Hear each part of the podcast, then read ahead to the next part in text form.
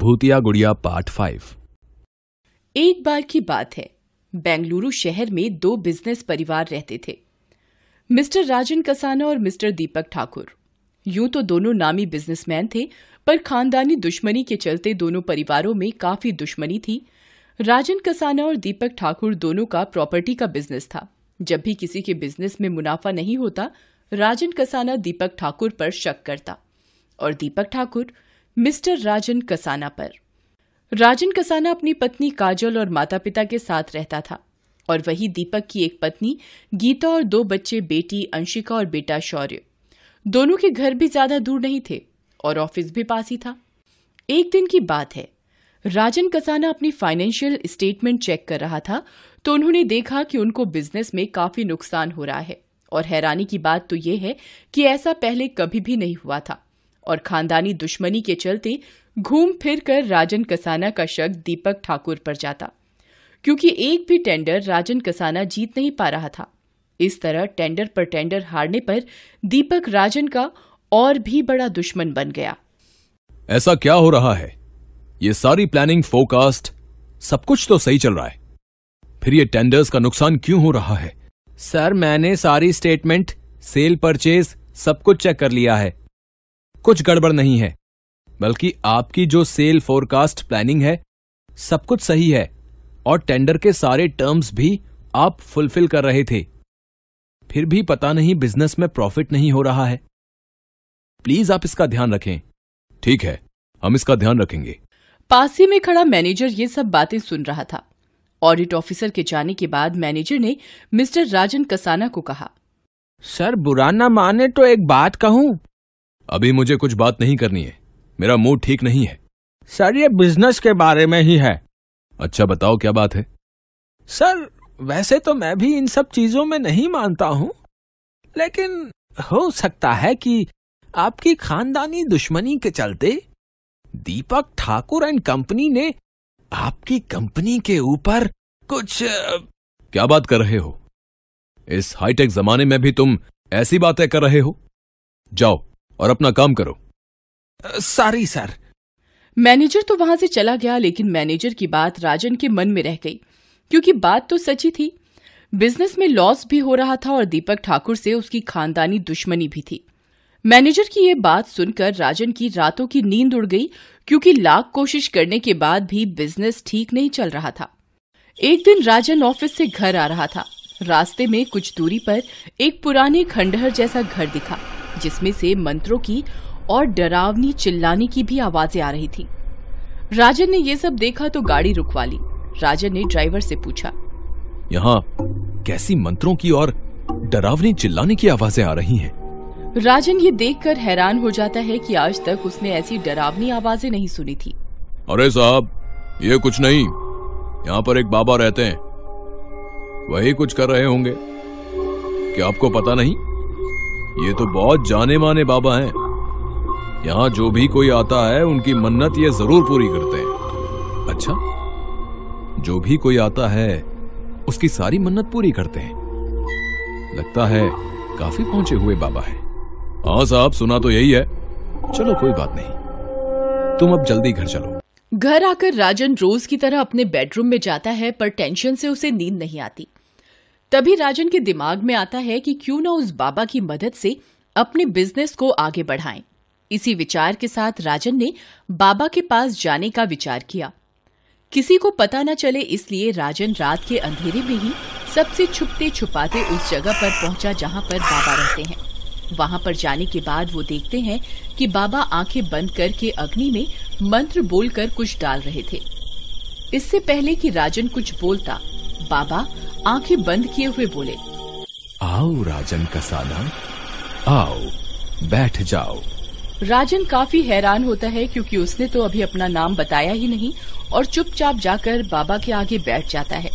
इससे पहले कि राजन कुछ बोलता, बाबा ने कहा, यहाँ से कुछ दूरी पर उत्तर की ओर एक सुनसान घर है, सालों से बंद पड़ा है, वहां जा और उस घर के अंदर एक गुड़िया है, उसे उठाकर मेरे पास ले आ, तेरा काम हो जाएगा। मगर इसके बदले में मुझे भी कुछ चाहिए। मगर आपको कैसे पता कि मुझे आपसे क्या काम है, और उस गुड़िया को लाने से मेरा काम कैसे पूरा होगा? इसके बदले में आपको क्या चाहिए भला? मुझे सब पता है, और वो कोई मामूली गुड़िया नहीं। उस गुड़िया को वहां से लाना भी बहुत मुश्किल है। अगर तू वो गुड़िया ले आया तो तेरा बाकी काम मैं करूंगा, और इसके लिए मुझे पूरे एक करोड़ रुपए चाहिए। गुड़िया का नाम लेते ही उस घर में पड़ी गुड़िया एकदम से जागृत से हो जाती है और उसकी आंखें गोल गोल घूमने लगती हैं। घर के आसपास तेज हवाओं के साथ आंधी चलने लगती है और गुड़िया उस कमरे में इधर उधर हवा में घूमने लगती है। राजन ये सोचकर कि इतना छोटा सा काम कि किसी घर से गुड़िया लानी है, ये समझ बैठता है कि बाबा उसका काम नहीं कर पाएंगे।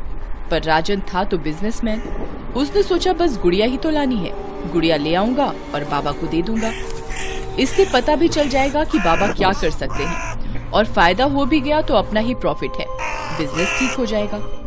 अगले ही दिन राजन ड्राइवर को लेकर उस घर की तरफ निकल पड़ता है। फोन में रास्ता देखते हुए जैसे ही राजन घर के थोड़ा पास पहुंचता है, फोन के नेटवर्क चले जाते हैं। रात भी हो जाती है। कुछ दूर जाने पर एकदम से गाड़ी के आगे एक पेड़ गिर जाता है और तेज हवाएं चलने लगती हैं। गाड़ी के ऊपर ढेरों चमगादड़ और कौवे उड़ने लगते हैं। ये भयानक और डरावना नजारा देखकर ड्राइवर एकदम डर जाता है और गाड़ी से उतरकर पेड़ हटाने की कोशिश करता है, पर पेड़ बहुत भारी होता है और ड्राइवर उसको हटाना तो दूर हिला तक नहीं पाता है। अरे अरे तुमने क्या किया? अभी तो हमें थोड़ा और आगे जाना है। क्या करूं साहब, यहाँ पर कुछ गड़बड़ लग रही है और ये पेड़ भी काफी भारी है।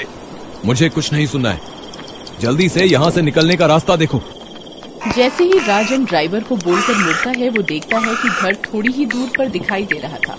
घर को देखकर ड्राइवर भी राजन को कहता है, साहब घर तो आ ही गया है, अब जाकर अपना काम भी कर लीजिए, तब तक मैं गाड़ी के आगे से पेड़ भी हटा लेता हूँ। ठीक है, तुम गाड़ी निकालने के लिए कोई जुगाड़ लगाओ।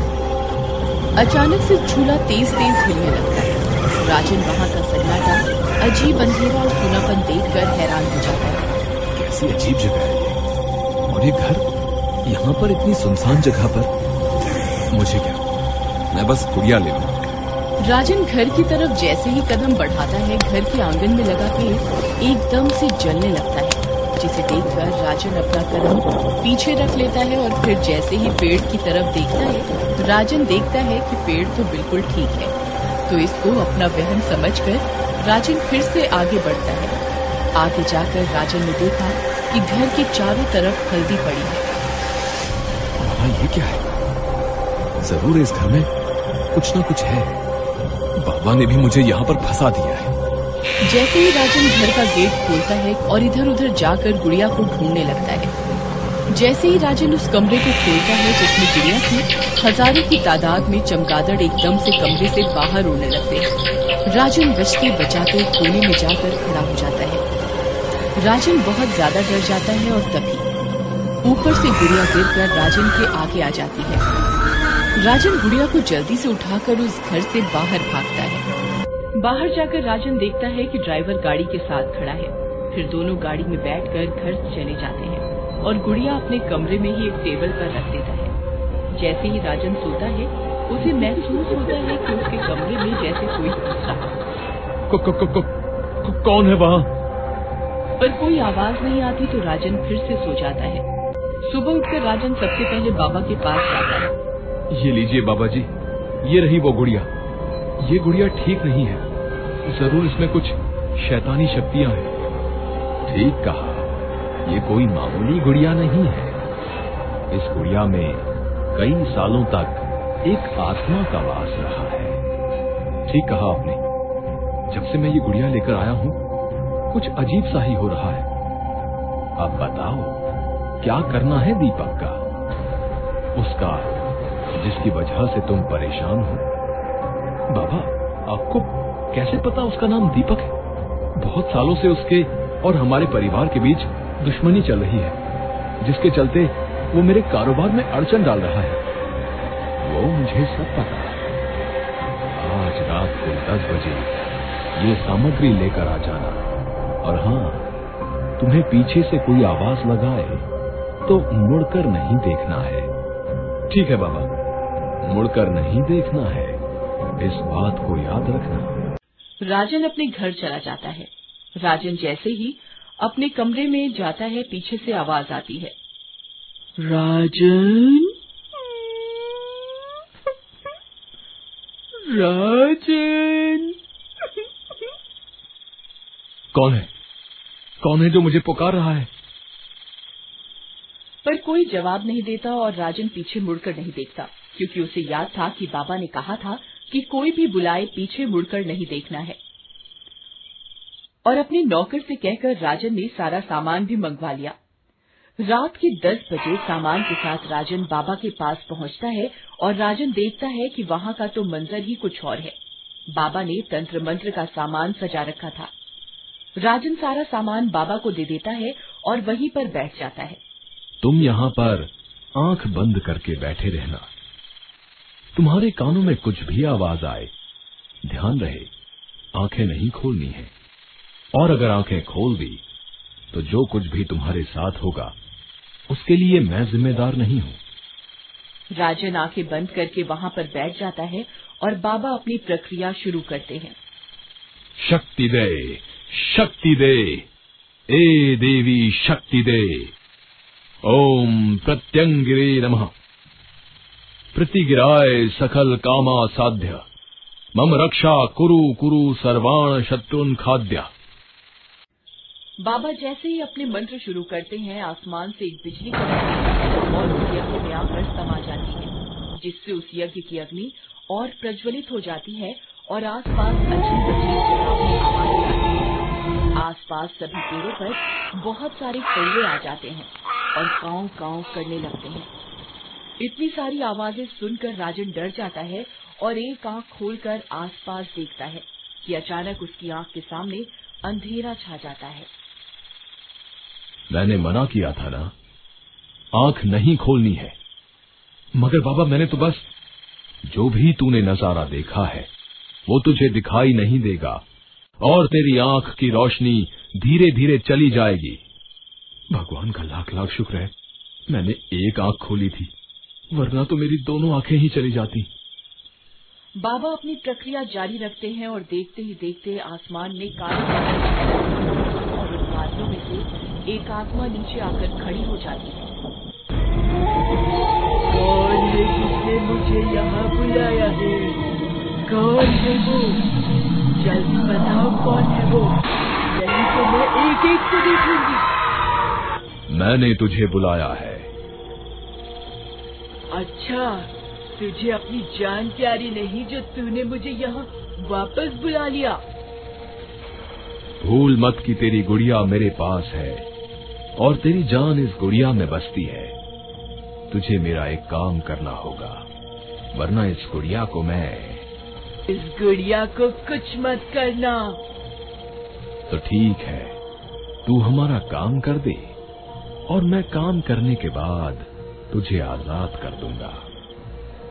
आत्मा इस बात पर राजी हो जाती है और बाबा आत्मा को इशारे से गुड़िया में प्रवेश करने के लिए कहते हैं। ये लो राजन, ये है वो गुड़िया जो तुम्हें अपने दुश्मन के घर भेजनी है, और बाकी काम मुझ पर छोड़ दो। मगर बाबा ये करेगी क्या? ये तुम्हारे दुश्मन को पूरी तरह बर्बाद कर देगी और अपना काम खत्म होने के बाद वहां से खुद ब खुद चली जाएगी। राजन उस गुड़िया को कुरियर करके दीपक ठाकुर के घर भेज देता है। उधर दीपक ठाकुर के घर में उसके दोनों बच्चे खेल रहे थे कि तभी अचानक दरवाजे की घंटी बजी। अरे लगता है गेट पर कोई आया है। पता नहीं, वो तो जाकर ही देखना पड़ेगा ना बुद्धू। दीपक ठाकुर के घर में एक नौकरानी भी काम करती थी, तो शौर्य ने उसको आवाज लगाई। आंटी आंटी जाकर गेट पर देखिए ना कौन आया है। ठीक है शौर्य बेटा, मैं अभी जाकर देखती हूँ। नौकरानी गेट खोलकर देखती है, पर गेट पर तो कोई नहीं होता, लेकिन एक बॉक्स जरूर रखा था जिस पर दीपक ठाकुर के घर का एड्रेस लिखा होता है। नौकरानी उस बॉक्स को अंदर लेकर जाती है और बच्चे तो उसे देखकर बहुत खुश हो जाते हैं। वाओ, पापा ने हमारे लिए गिफ्ट भेजा है। देखो अंशिका, आओ इसे खोलते हैं। मगर इस पर तो भेजने वाले का नाम ही नहीं लिखा। वो सब छोड़ो, जल्दी से इसे खोलकर देखो इसमें है क्या। ठीक है, खोलकर देख लेते हैं। जैसे ही अंशिका और शौर्य बॉक्स को खोलते हैं तो देखते हैं कि इसमें तो एक सुंदर गुड़िया है। गुड़िया को हाथ लगाते ही घर की लाइट चली जाती है। अरे, लाइट कैसे चली गई? मैं अभी जाकर देखती हूँ। और अंधेरे में ही नौकरानी जाकर देखती है कि सारे स्विच ऑन हैं। हम्म, अरे स्विच तो सारे ऑन हैं, तो ये लाइट कैसे चली गई? तभी अचानक अंशिका के चिल्लाने की आवाज आती है और नौकरानी दौड़कर अंशिका और शौर्य के पास जाती है। क्या हुआ अंशिका, तुम इतनी तेज क्यों चिल्लाई? आंटी, मुझे ऐसा लगा जैसे इस गुड़िया ने मेरा हाथ पकड़ा है। नहीं, तुम अंधेरे से डर गई हो। तुम मेरा यकीन करो, चलो मैं तुमसे बात नहीं करती। उस समय तो दोनों बच्चे जाकर पढ़ाई करने लगते हैं कि तभी फोन की घंटी बजती है और नौकरानी जाकर फोन उठाती है। हेलो, कौन बोल रहा है? क्या ये दीपक ठाकुर का घर है? हाँ बताइए।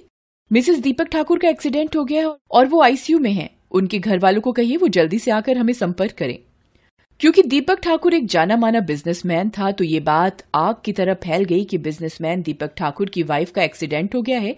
और ये बात जानकर राजन कसाना बहुत खुश होता है कि गुड़िया ने अपना काम शुरू कर दिया है। कुछ दिनों में अखबारों में खबरें छपने लगी कि दीपक ठाकुर के बिजनेस में लॉस होने लगा है और टेंडर्स भी हारने लगा है। अब क्या था, सारे टेंडर अब राजन कसाना को मिलने लगे। मिस्टर राजन कसाना शहर का नंबर वन बिजनेसमैन बन गया। उधर दीपक ठाकुर परेशान था कि पत्नी आईसीयू में भर्ती है और बिजनेस में भी नुकसान हो रहा है। घर में भी अजीब अजीब घटनाएं घट रही थीं। कुछ भी ठीक नहीं चल रहा था। सारी चीजों को देखकर दीपक ठाकुर खाने के टेबल पर बैठा सोच रहा था। ना जाने ये सब क्या हो रहा है मेरे साथ। सब कुछ खत्म हो गया। मैं कल ही पंडित जी के पास जाऊंगा और इसका कुछ समाधान लेकर ही आऊंगा। दीपक ठाकुर ये सब सोच ही रहा था कि अचानक से शौर्य के चिल्लाने की आवाज आई। दीपक ठाकुर भागकर शौर्य और अंशिका के कमरे में जाता है और देखते हैं कि अंशिका ने अपने स्कूल की सारी किताबें फाड़कर आग लगा दी। अंशिका, ये क्या किया तुमने? तुम्हारा दिमाग तो ठीक है? कुछ नहीं पापा, मुझे ये नहीं चाहिए। ये तुम्हें क्या हो गया है? अंशिका का हाल देखकर दीपक ठाकुर बहुत डर जाता है और ये क्या, अंशिका शौर्य पर हमला कर देती है। तब दीपक ठाकुर अंशिका को एक कुर्सी पर बिठाकर बांध देता है।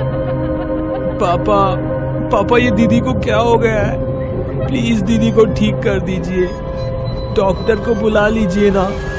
तुम चिंता मत करो बेटा, मैं सब ठीक कर दूंगा। ये सब क्या चल रहा है घर में? तुमने मुझे बताया क्यों नहीं? कुछ नहीं साहब, कुछ नहीं चल रहा, मगर जब से ये गुड़िया आपने भेजी है तब से घर में यही सब चल रहा है। कौन सी गुड़िया? मैंने कोई गुड़िया नहीं भेजी। ये गुड़िया साहब, ये आपने ही तो भेजी थी। जब से ये घर में आई है तब से कुछ ठीक नहीं लग रहा है। मेम साहब का भी एक्सीडेंट हो गया। तुमने मुझे पहले क्यों नहीं बताया? दीपक ठाकुर गुस्से में उस गुड़िया को उठाकर वहाँ से चला जाता है और अगली सुबह सबसे पहले उस गुड़िया को लेकर अपने पंडित जी के पास जाता है। और जैसे ही पंडित जी के घर में दीपक ठाकुर प्रवेश करता है, पंडित जी का रखा कमंडल एकदम से हिलने लगता है। कमंडल को हिलता देख पंडित जी की नजर उस गुड़िया पर पड़ती है जो दीपक ठाकुर अपने हाथ में लिए आ रहा था। वहीं रुक जा, आगे एक कदम भी मत बढ़ाना। मगर पंडित जी, मैं आपसे मिलने ही आया हूँ, मैं बहुत मुसीबत में हूँ। पंडित दीपक ठाकुर की बात सुनकर सब समझ जाते हैं कि हो न हो इस गुड़िया की वजह से ही दीपक ठाकुर पर मुसीबतों का पहाड़ टूट पड़ा है। और पंडित जी वो कमंडल उठाकर सबसे पहले कुछ जल निकालकर उस गुड़िया पर छिड़कते हैं और देखते हैं कि जहाँ जहाँ पर वो जल छिड़का था वहाँ वहाँ पर खून के निशान बन गए हैं। दीपक ठाकुर ये सब देखकर घबरा जाता है और गुड़िया को एक तरफ फेंक कर बोलता है, ये क्या है? खून? इस गुड़िया पर खून कैसे आया? गुड़िया नहीं है ये, काले पाप का भंडार है ये। किसी ने तुम्हारे पास भेजी है जिससे तुम्हारी जिंदगी बर्बाद हो सके। तभी दीपक ठाकुर एकदम रोने लगता है और हाथ जोड़कर पंडित जी को बोलता है, मेरी बेटी मेरे घर में मुसीबत में है, उस पर इन काली शक्तियों का बुरा असर पड़ा है। आप मेरे घर चलिए और बताइए कि हमें इस मुसीबत से कैसे छुटकारा मिल सकता है। तब पंडित जी तुरंत अपना सामान लेकर दीपक ठाकुर के साथ उसके घर चलते हैं। घर में कदम रखते ही गुड़िया का आतंक शुरू हो जाता है। घर की सारी चीजें हिलने लगती हैं। घर की सारी चीजों को हिलता देखकर पंडित जी अपनी शक्तियों से सारी हिलती चीजों को रोक देते हैं। पंडित जी जल्दी कीजिए, मेरी बेटी उस कमरे में है, मैं अपनी बेटी को खोना नहीं चाहता। और पंडित जी उस कमरे में जाते हैं जहाँ पर अंशिका को बाधा होता है।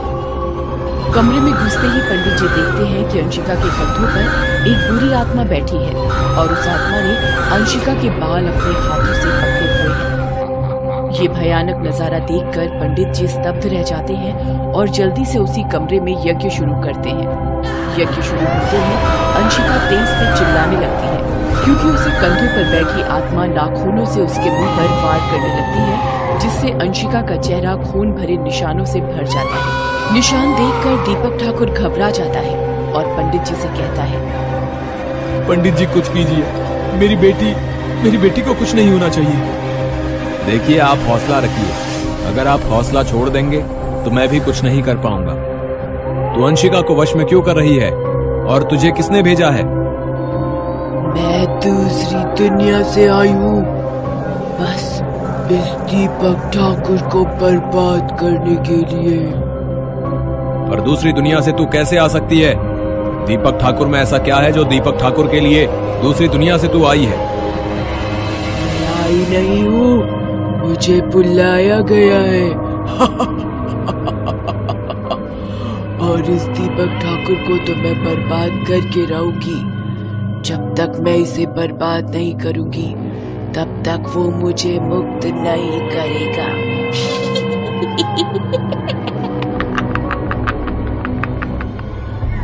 मगर इस दीपक ठाकुर ने तेरा क्या बिगाड़ा है? और अंशिका को तो छोड़ दो। दीपक ठाकुर ने मेरा कुछ नहीं बिगाड़ा, लेकिन इसने मेरे मालिक का बिगाड़ा है और मैं अपने मालिक को खुश करके रहूंगी। कौन है तेरा मालिक और वो क्या चाहता है दीपक ठाकुर से? मेरे मालिक का नाम है राजन कसाना। राजन कसाना का नाम सुनकर दीपक ठाकुर सारा खेल समझ जाता है और पंडित जी को सारा किस्सा सुनाता है। राजन कसाना और मेरे परिवार के बीच में बहुत दिनों से दुश्मनी चल रही है, जिसके चलते उसने शायद इस गुड़िया के जरिए मेरे घर में इस बुरी आत्मा को भेजा है, जिससे कि मैं बर्बाद हो जाऊं। तू कुछ भी कर ले पर मेरा कुछ नहीं बिगाड़ सकता। देख, अगर तू अपना भला चाहती है तो तू अंशिका को छोड़ दे, वरना तू जानती होगी कि तुझे दूसरी दुनिया में कैसे भेजा था। तू कुछ भी कर ले पर मेरा कुछ नहीं बिगाड़ सकता। फिर पंडित जी अपने मंत्रों का जाप शुरू करते हैं और देखते हैं कि आत्मा पर खास असर नहीं हो रहा है। फिर पंडित जी जोर जोर से मंत्रों का उच्चारण शुरू करते हैं। ओम त्रयंबकम यजामहे सुगंधिम पुष्टिवर्धनम उर्वारुकमेव बंधनान्। ओम त्रयंबकम यजामहे सुगंधिम पुष्टिवर्धनम उर्वारुकमेव बंधनान्। इस मंत्र के बाद देखते ही देखते आत्मा और गुड़िया के चारों ओर एक शक्ति का घेरा बन जाता है, जिसके चलते आत्मा कमजोर पड़ जाती है। और तब पंडित जी दीपक ठाकुर को कहते हैं, दीपक, आत्मा बहुत शक्तिशाली है, शायद तुम्हें अंदाजा भी ना हो। ये आत्मा कब से इस दुनिया में भटक रही है। मैं इस आत्मा को बस एक घंटे तक रोक सकता हूँ। तुम इस गुड़िया को कहीं ऐसी जगह छोड़ाओ जहाँ पर कोई ना जा सके और गुड़िया भी वापस ना आ सके। ठीक है महाराज, लेकिन मेरी बेटी को तो कुछ नहीं होगा ना? हाँ, तुम्हारी बेटी की जान बच सकती है, लेकिन ध्यान रहे ना तो वहाँ कोई जा सके और ये गुड़िया भी वहाँ से ना आ सके। ऐसा कहकर पंडित जी उस आत्मा को उस गुड़िया में डाल देते हैं और अंशिका को मुक्त कर देते हैं। जैसे ही आत्मा गुड़िया में आती है, अंशिका बेहोश होकर गिर जाती है और दीपक ठाकुर गुड़िया को उठाकर घर से बाहर जाता है। गुस्से में दीपक ठाकुर राजन कसाना के घर की ओर जाता है और रास्ते में एकदम से गाड़ी लग जाती है। आगे रोड पर दीपक देखता है कि एक काली बिल्ली रास्ता काट जाती है। दीपक यह सब सोच ही रहा था कि गाड़ी के ऊपर एक पेड़ गिर जाता है। दीपक बाल बाल बचता है और गाड़ी से निकल कर बाहर भाग जाता है। उधर गुड़िया गाड़ी में अकेली बैठी होती है और गाड़ी का गेट खोलकर रोड पर गुड़िया चलने लगती है। जहाँ जहाँ गुड़िया चलती है पीछे खून के निशान बढ़ते चले जाते हैं और चलते चलते गुड़िया राजन के घर के सामने आकर खड़ी हो जाती है और फिर शुरू होता है दूसरा।